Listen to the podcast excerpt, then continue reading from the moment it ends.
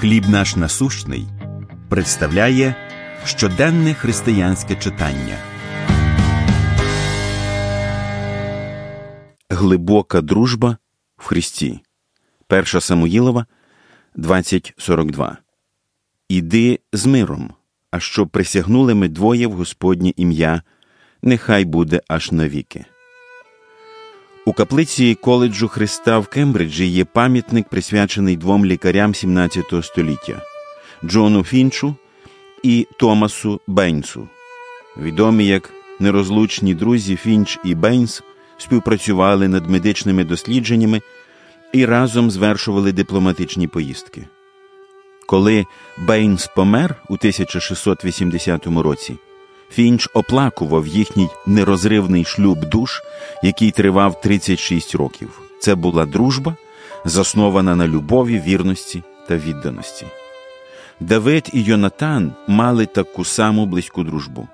Вони поділяли глибоку взаємну прихильність і навіть склали обітницю вірності один одному. Їхня дружба була позначена цілковитою вірністю. Йонатан навіть пожертвував своїм правом на трон, аби Давид міг стати царем. Коли Йонатан помер, Давид у жалобі сказав, що любов Йонатана до нього була розкішнішою від кохання жіночого. Можливо, нам сьогодні незручно порівнювати дружбу зі шлюбом. Втім, такі дружні стосунки, як у Фінча і Бейнса, Давида і Йонатана, можуть допомогти нашій дружбі досягти більшої глибини.